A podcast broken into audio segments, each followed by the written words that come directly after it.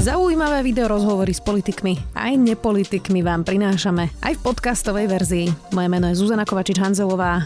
Vítajte pri relácii Rozhovory zet ká há v audioverzii.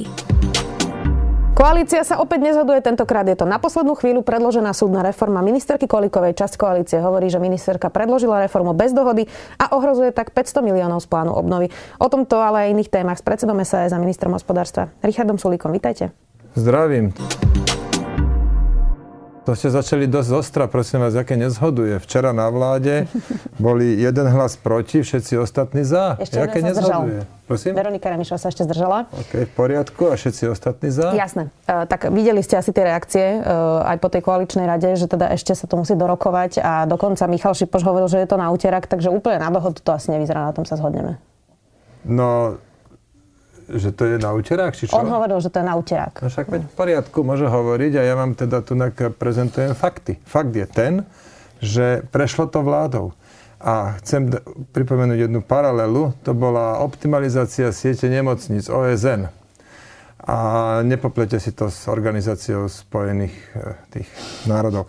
No a to tiež prešlo vládou, kopec rečí, jak to nebude, neviem čo. A vidíte, prešlo to parlamentom. Pohode, tak ona už to prekladá tretíkrát, uvidíme, ako to dopadne samozrejme. Ako je možné, že to stále nie je ešte dohodnuté? Na čom to vlastne stojí? Nerozumiem tomu. No na detailoch, tak jeden chce tam súd, druhý hen tam nechce, tretí tak.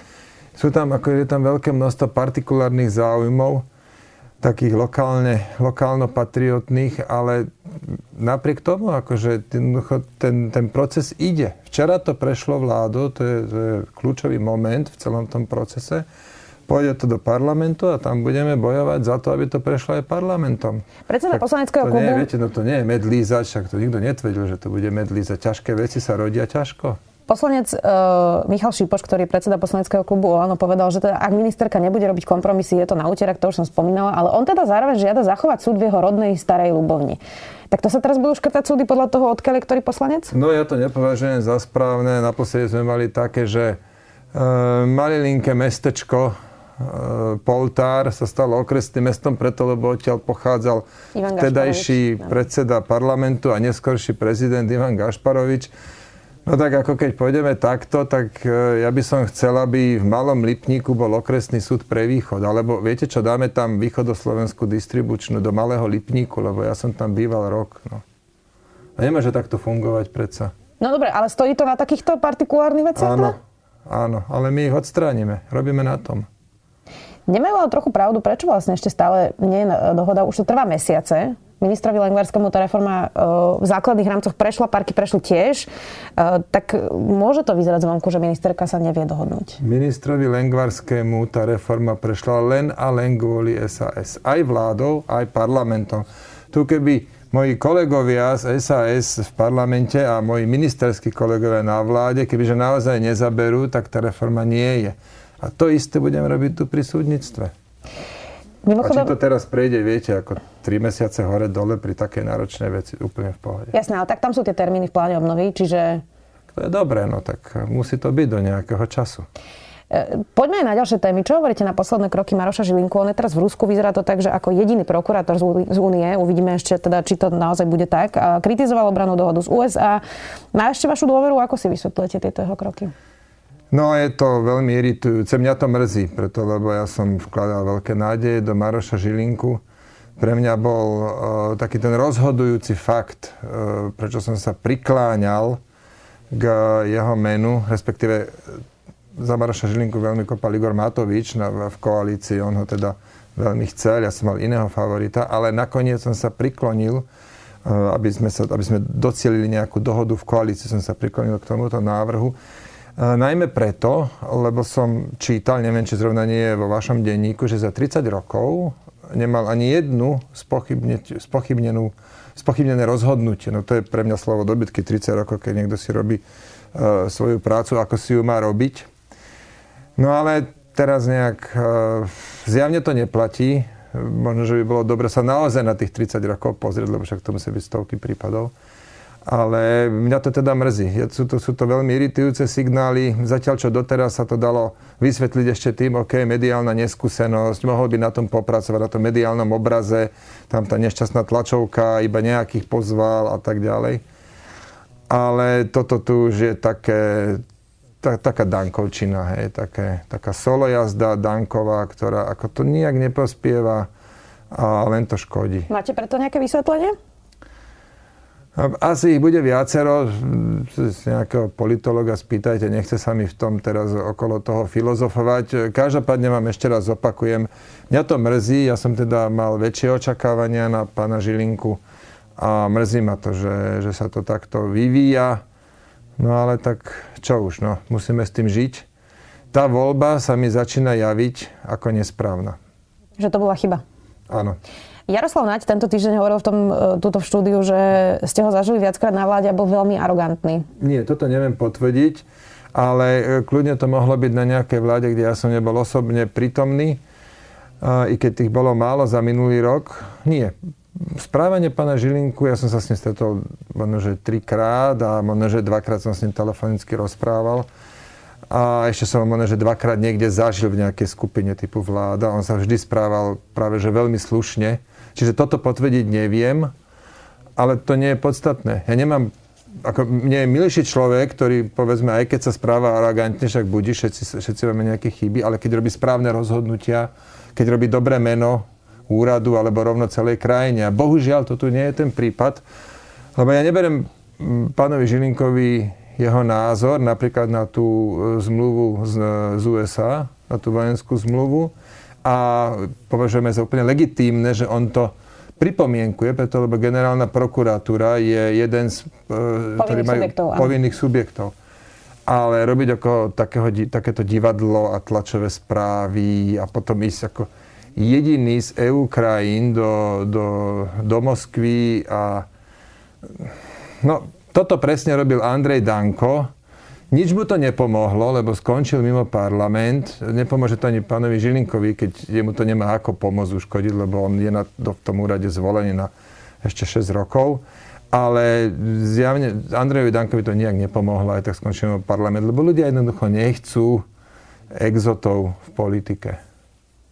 To by možno niektorí namietali, keď sa pozerajú na vládu. No ale to neznamená, že ľudia exotov chcú, hej. Dobre. Ešte keď sme pri pani Kolikovej, Igor Matovič povedal, že okupuje ministerstvo a chce otvoriť koaličnú dohodu. Je to ešte aktuálne, alebo to bol iba nejaký výkrik počas sviatkov? Ja som pripravený koaličnú dohodu otvoriť a nech sa páči, keď chce Igor Matovič otvárať bez problémov. Ako ja celkom dobre ovládam počty, keď to neviem vyrátať z hlavy, si to nahodím do Excelu a, a, a mne to hovorí, že es a es má nárok na štyri ministerstva, preto lebo máme devätnásť poslancov, z medzičasom deväťdesiat, my máme devätnásť, Smerodina má sedemnásť, to je tridsaťšesť, Olano má už len päťdesiat, to je osemdesiatšesť a Za ľudí má povedzme štyroch, to je deväťdesiat. No tak keď si vyrátate devätnásť delené deväťdesiat krát počtom pozícií, ktoré sa prerozdeľujú, to je šestnásť členov vlády plus predseda parlamentu, tak vám vyjde pre es a es štyri pozície. Plus piata za to, že som Igorovi Matovičovi ustúpil a nestal som sa ministrom financií. No. Za to sme dostali od Olano Jasné. jedno ministerstvo navyše. Toto ste už ostatne teda viackrát hovorili. Ja sa skôr pýtam na to, že či to je... Nie, nie, pýtam sa, pýtam sa, že či je to niečo, čo je aktuálne, čo teraz riešite. Pre mňa to nie je aktuálne. Uh, rozprávali ste sa o tom na koaličnej dohode? Na koaličnej rade, hej. Uh-huh. Áno, uh, rozprávali rade, pár týždňov dozadu a to bol krátky rozhovor. Ono ani nie je tu sa moc o čom rozprávať. Ešte raz vám hovorím, pre mňa to nie je téma dňa, ale ak to dojde na stôl, ja sa nijak nebudem vyhýbať. Mohlo by to inak podľa tohto celého vyzerať, že Mária Koliková akoby bola najmenej obľúbená členka vlády? No tak ako u koho? U mňa teda rozhodne nie. Natália Milanová má zdanlivo väčší problém. Ministerka kultúry si nechala radiť Petrom Tóthom, editovať blogy aj vizitku do Olano, aj v čase, keď už vlastne vstúpila do, do Olano a kandidovala za túto stranu. Zatiaľ všetci reagujú veľmi vážne, vážne a predpokladám, že vy im poviete, že nekomentujete e, ostatné strany, ale predsa len sa opýtam, nie je to slovami Michala Šipoša na úterák? No, neviem to posúdiť, preto lebo som v tomto zaujatý a to z dvoch dôvodov a teda nepoviem vám, že nekomentujem, ale poviem vám tomu dva komentáre. Prvý komentár je taký, že tento Peter Tóth mňa špehoval na pokyn Mariána Kočnera a človek, keď sa to spätne dozvie, tak je to taký nepríjemný pocit, že niekto sa vám ňura v živote. Na druhej strane e, som tomu celkom rád, lebo nič nevyšpehoval, čo, čo len potvrdzuje, že vediem slušný život aj mimo kamier. Ale napriek tomu špehoval ma, ja teda na tohto človeka nemám dobré slovo. Čiže som v tomto zaujatý a preto nechcem sa vyjadrovať. A druhý dôvod je taký, že ja sám som chodil na raňajky, kam som chodiť nemal, ale presne viem, že ja som tam nič zle nerobil. A preto sa tu chcem aj Natálii Milanovej zastať, že toto z nej nerobí vrahyňu a možno si to ona mala, povedzme, vydiskutovať a možno si to aj vydiskutovala vo vnútri Olano. Možno, keď sa išla stať ministerkou, na rovinu povedala, či už Igorovi Matovičovi, alebo Mišovi Šipošovi, ako sa veci majú a čo napáchala a tak ďalej. Však to netreba všetko hneď exhibicionisticky riešiť vo verejnosti.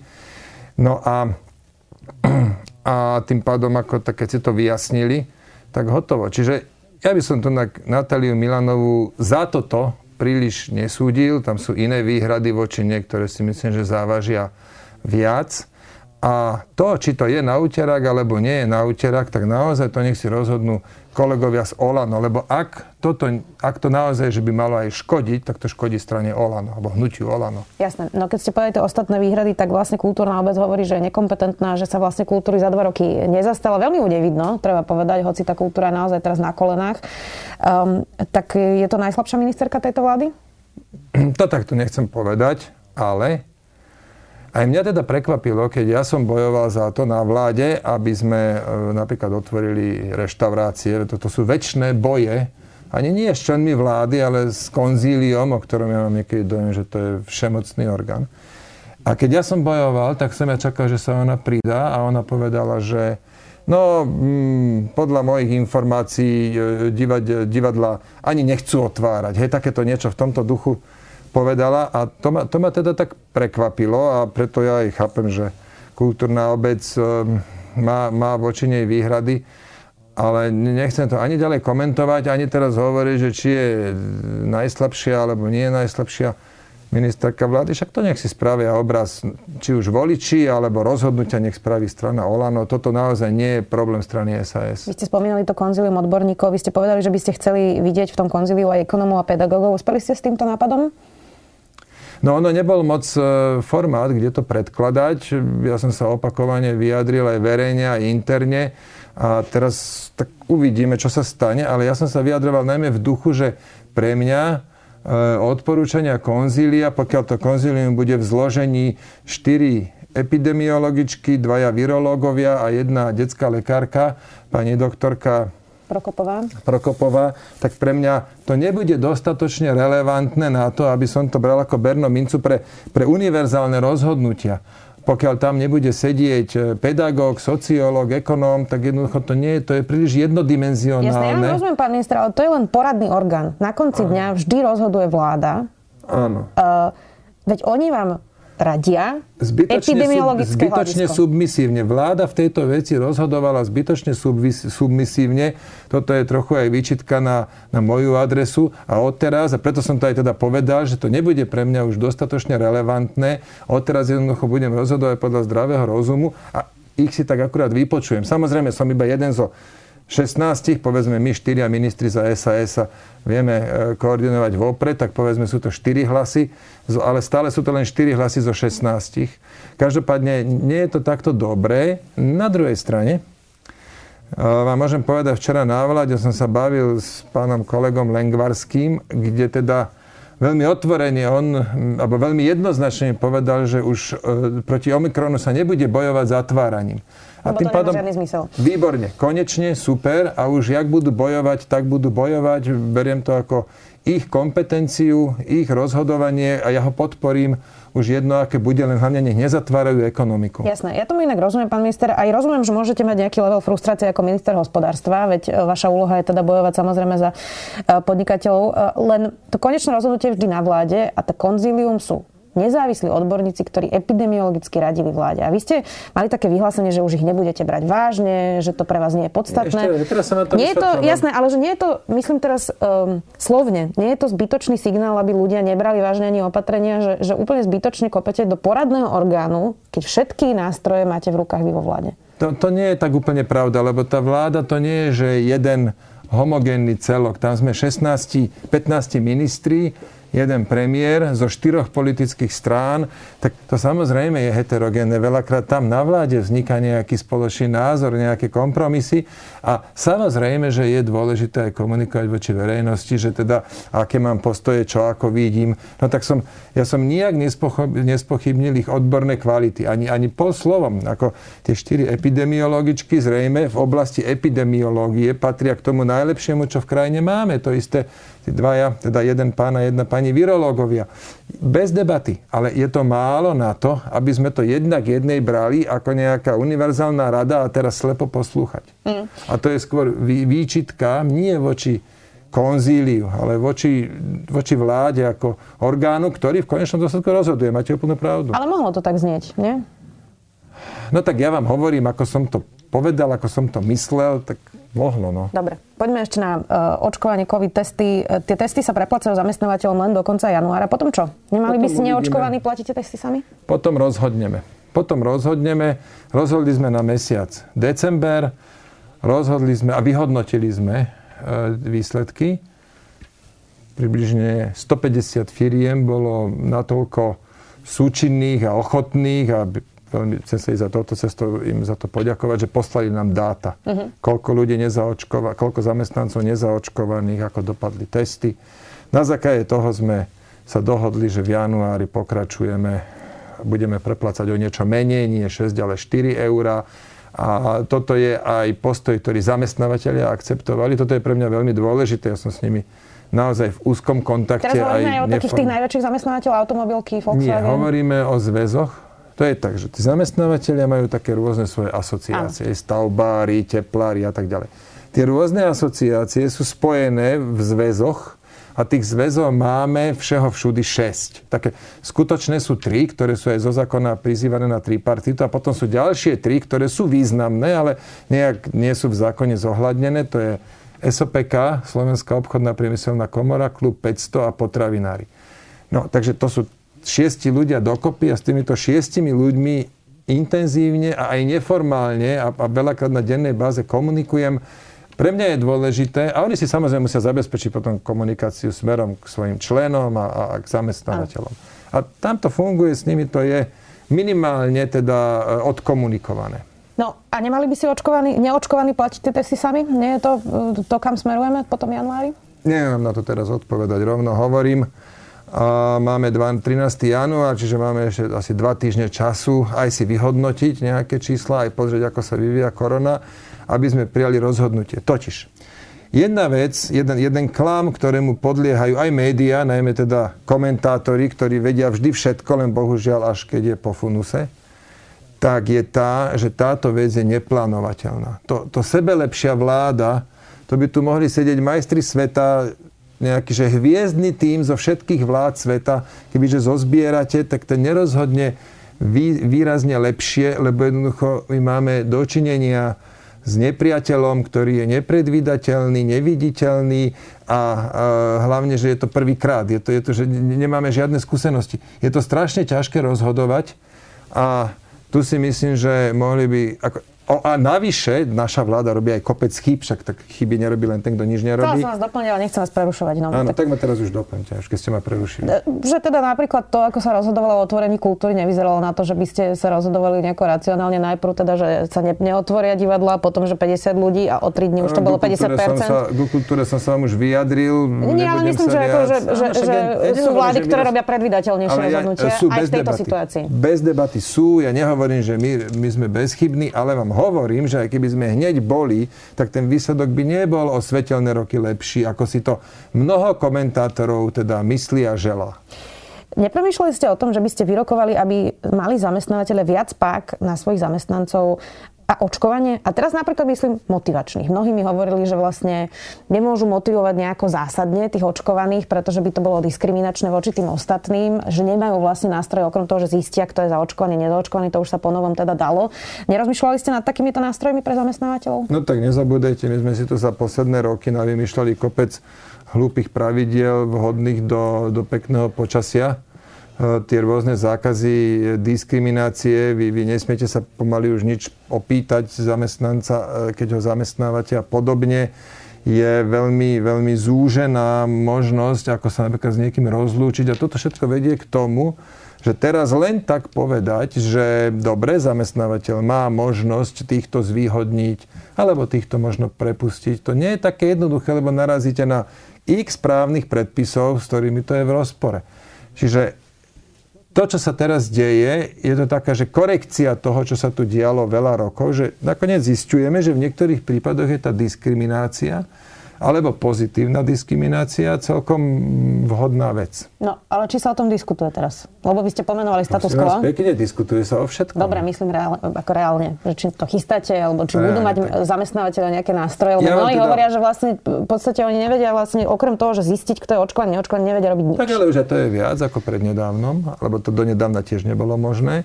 Teraz to vedia zistiť, tým pádom vedia Vedia, plus, vedia to zistiť, plus majú oprávnenie vyžadovať e, ten test od nezaočkovaných zamestnancov, plus ho dostanú preplatení. Tak nie je tak málo, však hýbe sa to.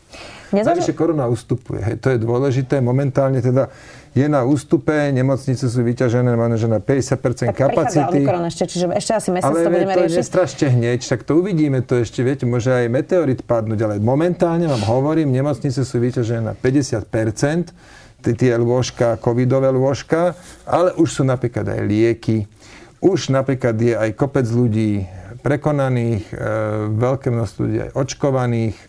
Akože tak nejak sa tá situácia Jasne. Postupne zlepšuje. Ja by som si tiež želal, aby sa zlepšila rýchlejšie. Keď som si mal staviť na meteorit alebo Omikron, stavím si na ten Omikron. Nezvažovali ste, že by zamestnávateľe no, mali... Počkajte, keď si pozriete Don't Look Up, tak zmeníte možno názor. Ale iné vám chcem ešte povedať, že včera na vláde vďaka es a es sme urobili kopec uvoľnení. Kopec.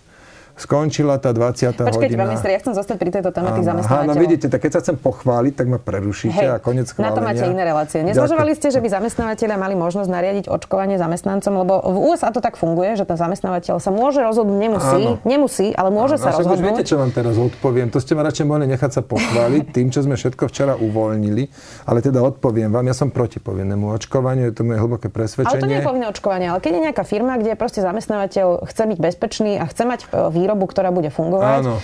tak povie, že viete čo, táto firma bude zaočkovaná. Áno, je to, je to povinné. To ste sa tak priblížili k povinnosti. Vy nemášte predsa niekomu, ja neviem, niekto špecializovaný nástrojár v nejakej firme, robí tam pätnásť rokov, najbližšiu takú robotu a tak dobre hodnotenú robotu nájde povedzme osemdesiat kilometrov ďalej. To, je, to, je, to ste spravili z toho očkovania de facto povinné očkovanie. Ja som proti tomuto. Už, myslím si, že už sme tak na hrane s tým zvýhodňovaním, keď povieme do reštaurácie môže očkovaný a neočkovaný ne, nesmie. Hej, už, už to je tak, že už stačilo toho, ako, robme takéto zvýhodnenia, ale nepreháňajme to. Tak mm-hmm. som to chcel. Zamestnávateľe vám nehlasili, že toto je niečo, čo by chceli? Zatiaľ nie, ale musím teda povedať, že aj keď s nimi teda komunikujem veľakrát na dennej báze, my máme občas ešte aj také, také že výdatnejšie, aj, aj stretnutia diskusné, kľudnejšie, a najvyššie budeme aj budúci týždeň, takže očakávam, že tam sa dozviem. Uh, tam, tam si to preberieme v kľude uh, aj takéto veci. Stále trváte na daňovej brzde, lebo je to potom ano. v rozpore aj s daňovou odvodovou reformou Igora Matoviča. Ten napríklad uh, chce zvyšovať daňovo odvodové zaťaženie pre živnostníkov, milionárska daň, vyššie dane z dividend, tak to na daňovú brzdu úplne... Ešte tam pridajte uh, zrušenie stropu pre platenie odvodov a to ste vymenovali presne tie štyri veci, z tridsaťšesť, ktoré sú pre nás no-go. A t- dovolte mi to vysvetliť. Igor Matovič teda e, prišiel prezentovať svoju daňovú revolúciu do Liberálneho domu. Ja som dal dokopy našich najlepších ekonómov. E, Jano Hravec, Eugén Júrzica, e, Martin Barto, Peter Cmorej, Marián Viskupič. My máme dosť v tejto oblasti zdatných ľudí a veľa. Asi dvanásť ľudí tam bolo a tie diskusie boli štyri a každá trvala niekoľko hodín, že dve a viac hodiny.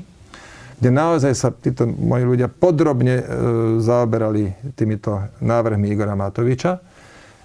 Tu jeho daňovú revolúciu rozbili na tridsaťšesť jednotlivých zmien. S dvanástimi súhlasíme, o jed, s jedenástimi viac menej súhlasíme, chceme o nich diskutovať ešte. K tomu patrí aj katalóg päťdesiatšesť otázok, kde čakáme na odpovede. Uh-huh. S deviatimi nesúhlasíme a ostávajú štyri, a to sú pre nás no-go. To sú presne tie štyri, ktoré ste vymenovali, teda tie tri plus jedna, čo ste vymenovali. Čiže zvýšenie dane z dividend, zavedenie milionárskej dane, zrušenie paušálnych výdavkov pre živnostníkov a zrušenie stropu pre platenie sociálnych odvodov. Tu v žiadnom prípade nebudeme súhlasiť. No a teraz je na Igorovi Matovičovi, ako sa k tomu postaví. Keď sa postaví k tomu tak, ako doteraz hovoril, že buď všetko, alebo nič, tak potom, potom zrejme nič, lebo tieto štyri body sú pre nás nedisku, nediskutovateľné. Keď sa k tomu postaví pragmaticky, tak si myslím, že vieme urobiť veľa dobrých zmien. Ale to, či tá jeho reforma ráta s daňovou brzdou, alebo neráta, to nie je relevantné. No evidentne neráta. My máme oporu, tak nevaj, tak neráta, nech neráta, ale my máme oporu v programovom vyhlásení vlády, kde hovoríme, že zamedzíme zvyšovaniu daňovo-odvodového zaťaženia a, a toto vyjednávame už rok. Je to spojené, je to taká dvojička k dlhovej brzde, čiže dlhová brzda a daňová brzda je pre nás jeden balík.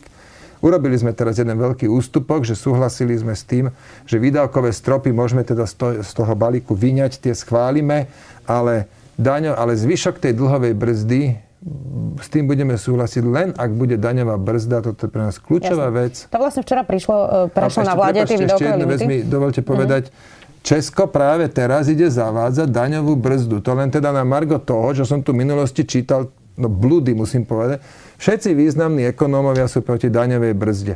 Tak to jednoducho nie je pravda. Včera to prešlo na vláde, tie výdavkové limity.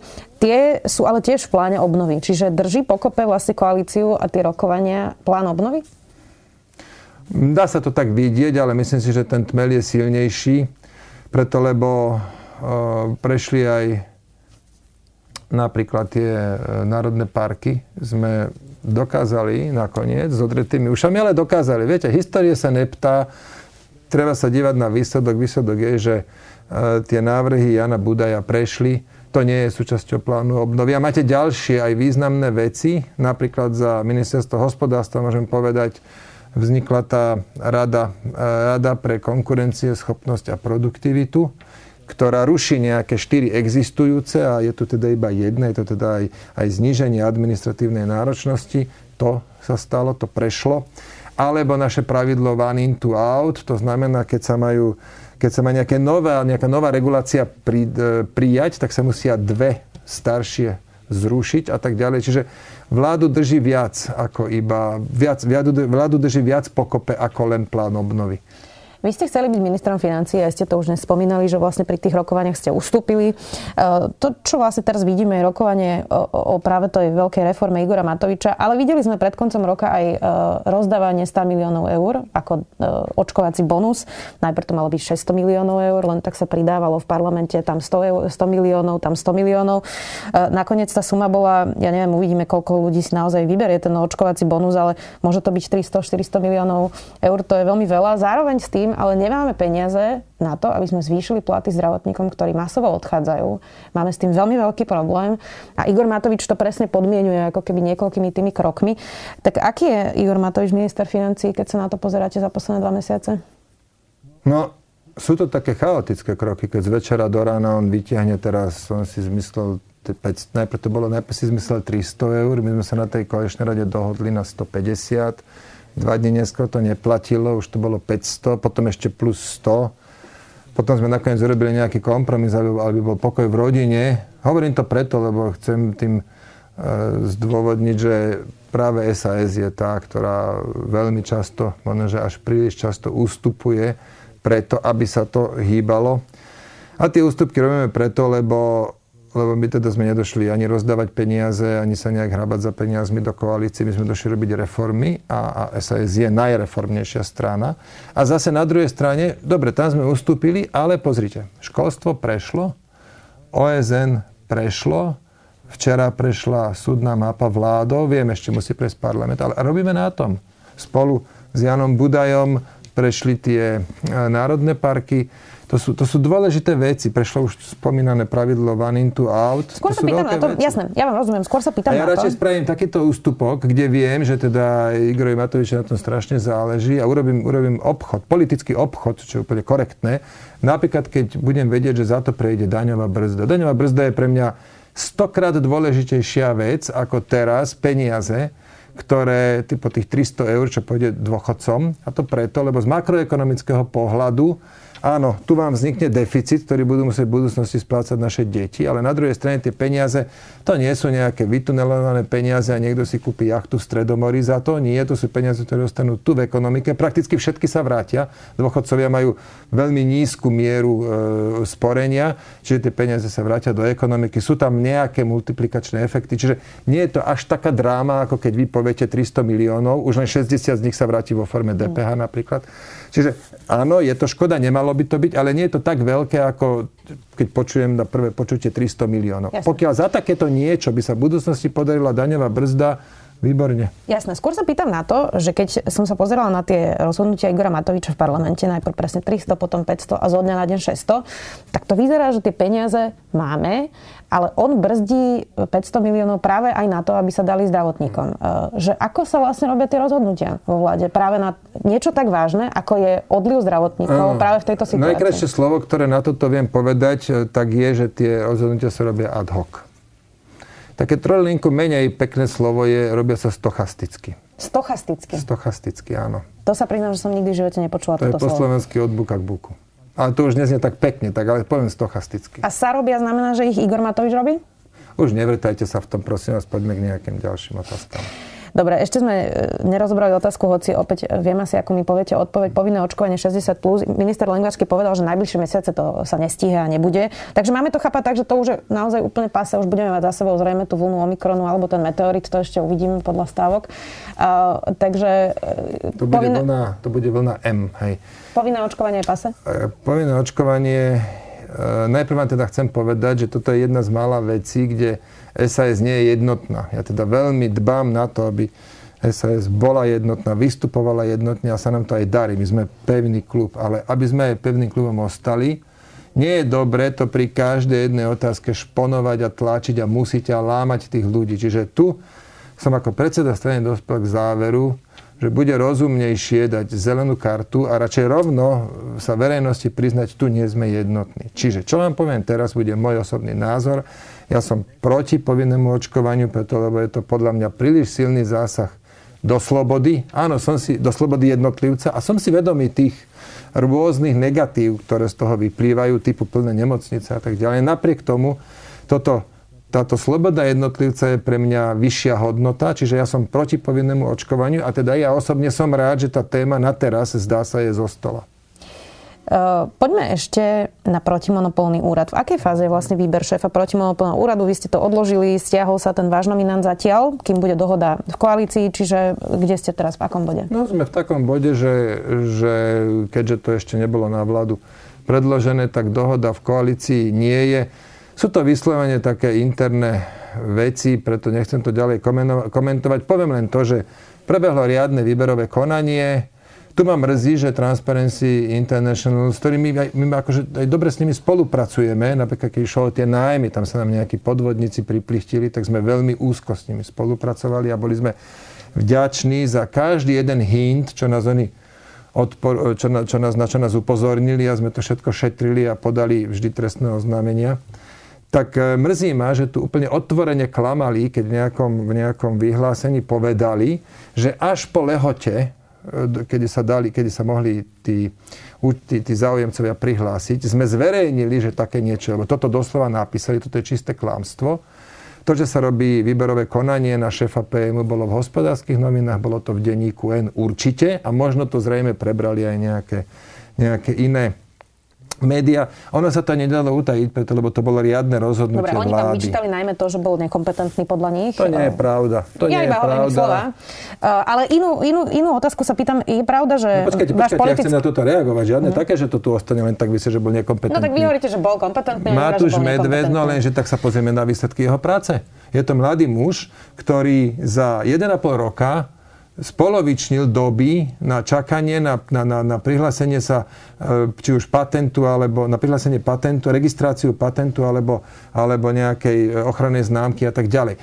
A duševné vlastníctvo, to bude kľúčové vlastníctvo v tomto storočí. A tu musíme byť jednoducho rýchli. A on tú úlohu splnil. A toto je pre mňa dôležité. A on nemusí byť, že ten, ten šéf toho úradu nemusí byť, že super dobrý, už, či už patentový právnik, alebo super dobrý nejaký, jak to nazvať, v tej oblasti, tak ako minister zdravotníctva vôbec nemusí byť super dobrý lekár. Tam dokonca si myslím je výhoda, keď nie je lekár. Čiže ja tu potrebujem manažera, ktorý tu má cieľ a ide za ním. A toto Matúš Medvec robí. A to je jeho najväčšia sila a najväčšia kompetentnosť. Tak nech mi tam nerozprávajú, že on je nekompetentný len preto, lebo nevedel tam z rukáva vysypať nejaké odstavce. Ja rozumiem vášmu politickému postoju k politickým nomináciám, lebo ja si pamätám, že aj v našej záverečnej debate pred vami vy ste ako jediní hovorili otvorene v kampani, že nie ste za výberové konania. To bolo v prípade policajného prezidenta, som hovoril. Nie, nie, treba, treba spolitizovať. To sa už aj stalo medzičasom. Aj to, ale vy ste to hovorili aj o iných pozíciách a vlastne však tak, tak aj robíte. Ale protimonopolný úrad, to je asi naozaj niečo, čo by nemalo byť politická nominácia, nie? No tak pozrieme sa na Urso. Urso teda je, že nezávislý regulátor a teraz, keď išlo o ceny energií, tak kto bol predvolaný do parlamentu a kto bol ťahaný na zodpovednosť za stúpajúce ceny energií a za to, že aká je té pé es ka, tak bol to minister hospodárstva. Ja som tam musel ísť, oni si nepredvolali uh, Urso, lebo to pre nich nie je politický partner. V konečnom dôsledku, aj keď sa tu hráme na nezávislosť, tak jednoducho zodpovedáme za to. To isté generálny prokurátor, však ten bol nejakým spôsobom vybratý, nejakým spôsobom ho, dokonca sa mi zdá, v tajnej voľbe zvolili poslanci. A napriek tomu, kto je zodpovedný? Prvá vaša otázka bola, no pán Sulík, ako ste to zvolili? Nie, či ste zodpovední. Ja som sa pýtala, čo na to hovoríte, no, lebo za to nie ste zodpovední. Áno, tak hovoríte v duchu. Pýtajte sa to v duchu, ako keby som ja tú zodpovednosť niesol. A ja sa k nej aj priznávam. Jasné, ja sa tu nebudem hrať na to, že to, to sa ma netýka. Nie. Ale keď mám byť za niečo, ja sa nevyhýbam zodpovednosti, ale keď mám byť za niečo zodpovedný, tak ako nemáš čo mi povedať, že tak vy budete zodpovední a my vám tam nasačkujeme nejakých ľudí. Hej? Tak, a teraz si pozrite na nominantov. Ja mám veľa nominantov, veľa. Ministerstvo hospodárstva, som bol ja sám prekvapený, koľko nominantov má. Pozrite si, ako je vedený Transpetrol, ako je vedené es pé pé. es pé pé bolo šesť rokov v zisku, vyrobili pol miliardy strátu, odkedy sú tam moji nominanti, tak sú v zisku. Pozrite si, ako je vedený Javis. Ideme teraz likvidovať odpad z nemocníc. Radioaktívny, toho je tam teda hodne. Ja, ja preberám za mojich nominantov zodpovednosť, ale musíte mi dať voľné ruky ich nominovať. Jasné. Pán minister, asi rozumiete tomu, že niektoré úrady by mali byť asi... Plne to rešpektujem, preto bolo riadne výberové... Ale však ja to plne rešpektujem, preto bolo riadne výberové konanie. Ja nemôžem predsa za to, že sa prihlásil jeden účastník. To nebudete mi asi dávať za vinu. Toto je zaujímavé, lebo toto hovoria úplne všetci, ktorým sa nepodarí nejaké výberové konanie. Už sme tu mali ministra Vlčana, už sme tu mali geodet- geodetický úrad, kde išiel pán Mrva a mohla by som teraz menovať, len na to by bolo dobré výberové konanie, tak na to treba aj nejakú prípravu a treba napríklad headhuntovať nejakých ľudí, aby sa prihlásili. Zároveň možno ste za túto vládu už za dva roky odradili ľudí, aby sa prihlasovali do tých konaní, pretože niektoré boli zrušené a aj tak tam vymenovali iného, že je to dosť demotivačné. Takto, to, toto nerobili ľudia alebo, no, alebo ministri za es a es. Toto nerobili. Tu prosím vás pekne rozlišujte. A napríklad aj šéf es pé ef, to bolo veľmi kritizované, lebo to bolo tak z večera do rána. OK, ale tak báme sa prosím vás o tých úradoch, ktoré spadajú pod zodpovednosť, či už, mini, či už mňa, ako ministra hospodárstva, alebo ministrov za es a es. O tom sa bavíme. Na to vám aj rád odpoviem. Tak určite ja nemôžem za to, keď my, riadne, my sme riadne zverejnili, že bude výberové konanie. Bolo to oficiálne verejné rozhodnutie vlády, že ide sa organizovať výberové konanie. Navyše sme spravili verejné vypočutie. Navyše sme dali inzerát do Hospodárskych novín. Tam očakávam, že bude najviac potenciálnych záujemcov. Toto všetko sa stalo. Jasné, inak hrozilo, že to verejné vypočutie nebude prístupné verejnosti, ale nakoniec to dobre dopadlo. Rozumiem. Budete presadzovať ďalej Matúša Medveca? Ja som si teda zapamätal, že nakoniec to dobre dopadlo. Toto je dôležité. Výsledok je dobrý. Či budem presadzovať Matúša Medvedza, tak ja si myslím, že to je vhodný kandidát a rešpektujeme aj nezávislosť toho úradu. A, a ešte vám chcem jednu, jednu vec povedať. Ja rešpektujem aj nezávislosť úradu pre reguláciu sieťových odvetví, napriek tomu, že je tam človek, ktorému ja sa hlasím, že som ho tam nominoval, ale ja, ja, tu, ja tu nezávislosť rešpektujem nielenže verbálne, ale aj de facto. Môžete sa spýtať Andreja Jurisa, koľko pokynov on odo mňa dostal niečo urobiť alebo niečo neurobiť a počet je nula. Ani jeden taký nedostal. Diskutujem s ním veci, jasné. Nikdy som mu nič ja neprikázal, ani by som nemohol, aj by mi mohol ukázať, že žiadne také. Takže toto sa nedeje. To isté bude aj v takomto prípade. Hej. Uh-huh. No a teraz, čo ste sa chceli spýtať? Že či stále bude váš kandidát Matúš Medvec, bola otázka. Ja si myslím, áno, ja si myslím, že je vhodný kandidát, no budete ale rokovať. Ako sme úvodom povedali, tak nie je dohoda v koalícii. Ja to teraz nebudem pretlačať silou mocou, mám kopec iných vecí na robote, ale myslím si, že máme tu vhodného kandidáta, áno. Spomenuli ste to, Urso, tá téma tých cien energií akoby utichla. Čo je s tým? Ako to riešite? Nový rok je. Jednoducho to bolo zaujímavé do konca roka. Teraz od prvého januára pre domácnosti už platí nová regulácia. Tam sa ešte riešia nejaké také špecifické prípady po tých skrachovancoch zo Slovakia Energy, Energy, ale len v tých prípadoch, že neostali u dé pé í, dodávateľ poslednej inštancie. Je to tam ako hodne zamotané. Objavili sme dieru v zákone e, pri tých domácnostiach. Tie sú síce regulované, pokiaľ vás vykurujú diaľkovým centrálnym teplom, tak tá regulácia e, je účinná. Pokiaľ máte ale bytový dom, kde má svoju vlastnú e, nejakú nejak, teplárničku alebo nejaký svoj vlastný kotol, že to je na päťdesiat bytov a tá spotreba je cez sto megawatthodín a nenakúpili si plyn včas, tak vidíte tam niekoľko tých podmienok. Potom máme problém, že toto e, bude Andrej Juris riešiť, to som sa ho na to už pýtal, e, šéf Ursa. No a, ale inak v celku tá téma teraz utichla, lebo už tá regulácia začala platiť. Už domácnosti vidia OK. Plus všetky podniky už, už museli uzavrieť zmluvy, kde dnes už máme trinásteho januára, boli by odpojené od elektriny alebo plynu. No ale dve veci chcem ešte povedať. Medzi sviatkami a dneškom sa stalo to, že ceny elektriny a plynu spadli na polovicu. Oni boli, oni boli v astronomickej výške. To bol akože čistý úlet a spadlo to na polovicu a dnes sú už iba že brutálne vysoké. A uvidíme, aký bude ďalší trend. Očakávam, že ceny pôjdu dole na jar, keď už bude dopyt po plyne klesať. To aj závisí veľmi od zimy a od toho, že koľko tankerov z Ameriky príde, alebo aspoň bude ohlásených, že príde. dvadsať zatiaľ je ako kebyže na ceste.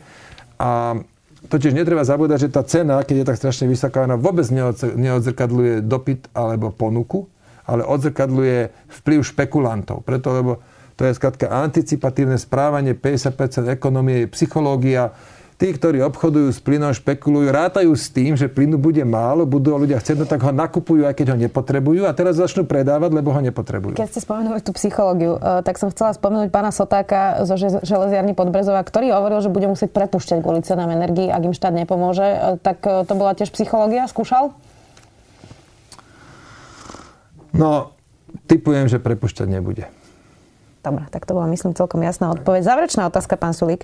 Eduard Heger povedal pred koncom roka, že vníma, že členovia vlády cez sociálne siete vysielajú rôzne signály. Povedal, že ako premiér voči tejto komunikácii pritvrdzuje. Preukazujme si úctu, povedal k tomu a dodal, že ide o zvyk z čias, keď boli členovia vlády v opozícii. Zlepšuje sa to? Trocha to vyzerá, ako by ste sa aj vy a Igor Matovič, ako si, ja neviem, ako to nazvať, upokojili, uzmierili? Tak prosím vás pekne, nehačte ma tu do jedného vreca. Ja som pred vyše rokom prestal komentovať a vyjadrovať sa k všetkým útokom a invektívam a osočovaniam zo strany Igora Matoviča.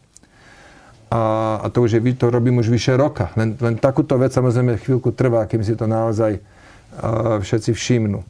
Ale vo všeobecnosti na to, čo povedal Edo Heger, tak má moju plnú podporu a máme takých poslancov, ktorí by mohli kľudne menej komunikovať. Ani nie, že menej komunikovať, ale menej kontroverzne. Menej taká tá snaha silou mocou zaujať a získať lajky, lebo na konci dňa to škodí. No, a na druhej strane zase, ja chápem tých poslancov, lebo oni akože chcú sa profilovať, čak sa nejak prebojovali do tej Národnej rady, teraz tam sú, chcú upútať voličov, aby boli opätovne zvolení. To je úplne logické a pochopiteľné. Čiže treba nájsť niekde takú tú zlatú správnu cestu, ktorú najlepšie budeme hľadať tak, že od prípadu k prípadu, keď niekto prekročí nejakú nepísanú hranicu, tak ho na to slušne upozorníme, že prosím ťa, toto už nerob. Pokiaľ sú to ľudia kultivovaní a inteligentní, a tých je teda veľká väčšina v koalícii, tak ako normálne sa im povie a fungujeme ďalej. Rozumiem. Ale teda opäť, ja, pochopila som, že sa vás to trochu dotklo, ale ja sa teraz pýtam normálne, no, že ste si to hneď na seba že, že, že stiahli, že teda vy tak nekomunikujete, ale teda tá otázka stále platí, mm. že či ste sa teda vy a Igor Matovič nejako uzmierili alebo upokojili, či to funguje lepšie. Máme pracovnú komunikáciu, ktorá je potrebná na to, aby sme vedeli, aby moje a jeho ministerstvo vedelo v interakcii fungovať a to si myslím, že bohate stačí. Fungujete dobre. No tak fungujeme dostatočne dobre na to, aby, aby sme teraz neblokovali nejaké procesy. Tak uvidíme, ako to dopadne pri tej daňovo-odvodovej reforme. Ďakujem veľmi pekne, že ste si našli čas. Ja, Minister ja hospodárstva, predseda es a es Richard Sulík, ďakujem. Tak pekný deň prajem. Počúvali ste podcastovú verziu relácie Rozhovory zet ká há. Už tradične nás nájdete na streamovacích službách, vo vašich domácich asistentoch, na Sme.sk, v sekcii Sme video a samozrejme aj na našom YouTubeovom kanáli Denníka Sme. Ďakujeme. Milujeme vedu, špeciálne v týchto časoch, keď fakty a ich vedecké vysvetlenia sú také potrebné. Náš vedecko-popularizačný podcast Zoom je naplnený presne takýmito faktami. Každý týždeň prináša prehľad tých najzaujímavejších nových objavov zo sveta vedy. Vychádza každú stredu a vedecké novinky, ktoré pre vás pripravujú naši kolegovia z redakcie SME, pre vás čítam ja, teda Tomáš Prokopčák. Podcast Zoom nájdete nielen vo vysielaní Rádia ef em, ale aj vo všetkých podcastových aplikáciách, na Spotify alebo všetky epizódy pekne za sebou na webe sme.sk lomka Zoom.